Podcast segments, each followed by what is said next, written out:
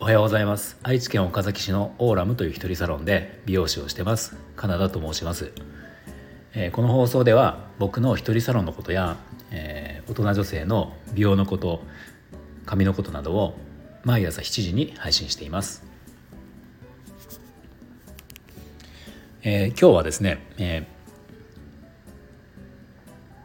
SNS で美容室のお客様を集客する時のコツというお話をしようと思うんですけどまああのいろいろあると思うんですが、えー、僕が実際にやって、えー、意識をしてやって結果が出ていることを今日一つお話ししようと思います。で結論を先に言うと同じようなものを継続して投稿するっていうことなんですね。でまあこれはあの、まあ、例えばインスタ僕の場合インスタグラムとあとあのピンタレストを主に使ってた使ってるんですけど、まあ、その同じものを継続して投稿するっていうのは基本的にはこれはヘアスタイルの話なんですけど、まあ、美容室の商品美容師さんの商品っていうのは一番メインはやっぱヘアスタイルなんですよね。大前提にだからこれがないことには集客って難しくて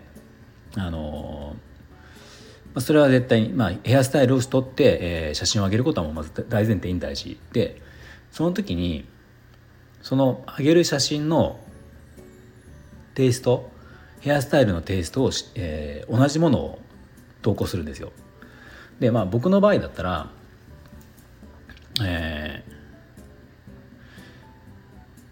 大人の大人女性のショートヘアを主にあの投稿してるんですね。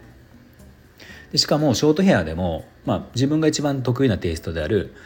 えー、少し前下がりシルエットのショートヘア、まあ、前下がりボブでもそボブそうだし前下がりショートボブとかもそうだし、えーまあ、その別に全く同じヘアスタイルではないんだけどテイストを絞った感じ。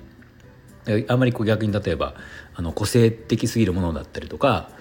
ちょっと可愛らしい雰囲気のものっていうよりは、えー、僕や僕がやってるのはその少し大人っぽいちょっとかっこいい感じのショート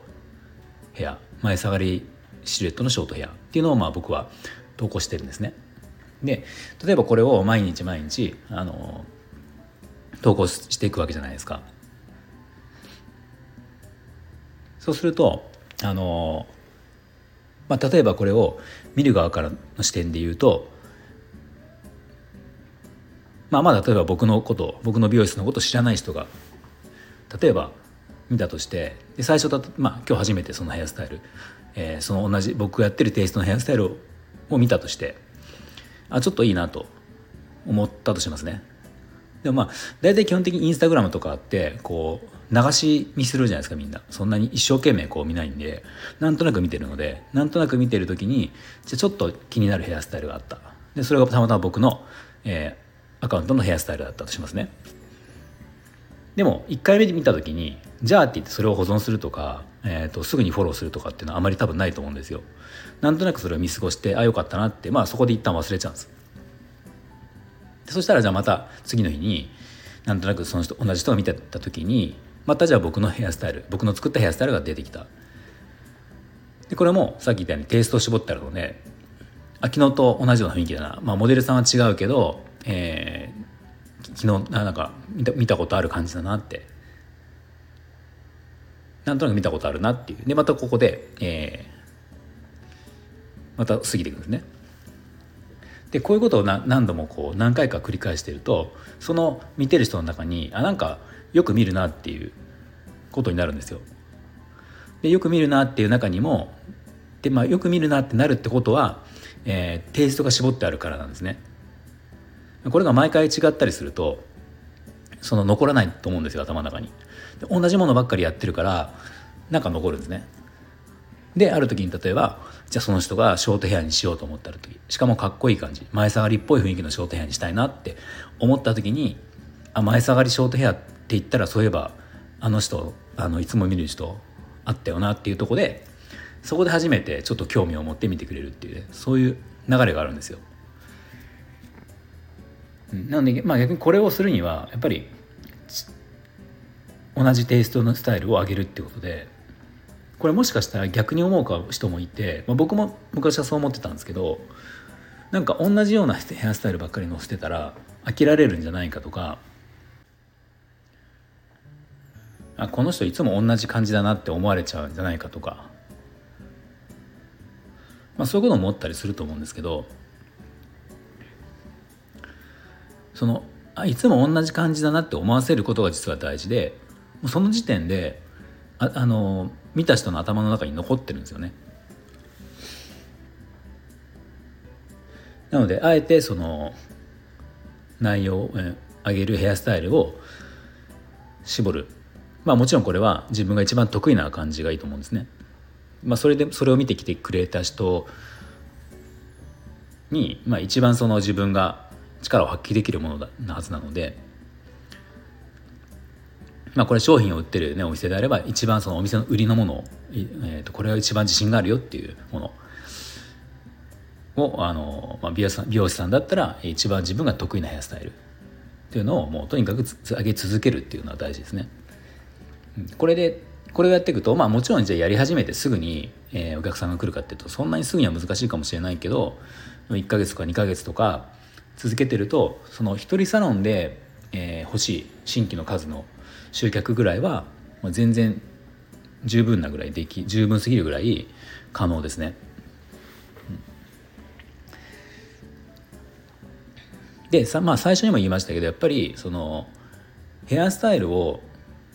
載せるっていうのはもう大前提で。まあでもそのわざわざモデルさんを探してとかそんなことしなくてもよくて意外とお客様の話を聞いてるとあの、まあ、モデルさんとか、まあ、そのセミプロみたいな、まあええーと、サロンモデルさんとかそういう写真よりも意外とその普通の普通に日常できてるお客様の写真とかの方があの見やすいというか、まあ、自分が見た時に実感が湧くそうですねあの一般的なお客様は。うん、なのでまあ、いつも日常で来てくれてるお客様の紙を取らせてもらって、まあ、もちろん許可を得て、えー、載せるっていうのがいいのかなと思います。自分がなんかまあ美容師さんって、まあ、昔僕もそうでしたけどなんかこう自分の中である程度自信が持ってできたあこれはいけるって思った写真しか使いたくないみたいなとこあるんですけどまあ、その見る側のそのお客様の立場からするとその辺ってあんまり分かんなくて意外と僕らがあなんか普通すぎるなみたいな写真が、まあ、結構好評だったりするので、まあ、とにかくなんかあんまりそのクオリティとかこれはどうとかとかじゃなくてもとにかくもう上げ続けるっていう方があのいいのかなと思いますね。でヘアスタイル以外のことももちろんあの投稿した方がまあ、なんか見る側も飽きないと思うんですけど、まあ、僕が思うその投稿の割合として、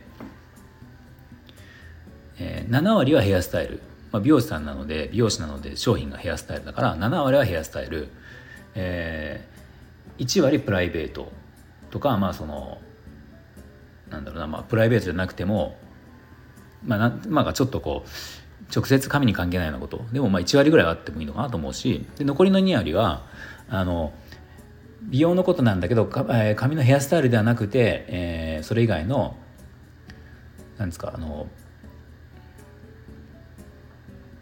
まあちょっとアドバイスみたいなものだったりとか自分の仕事のこだわりだったりとか、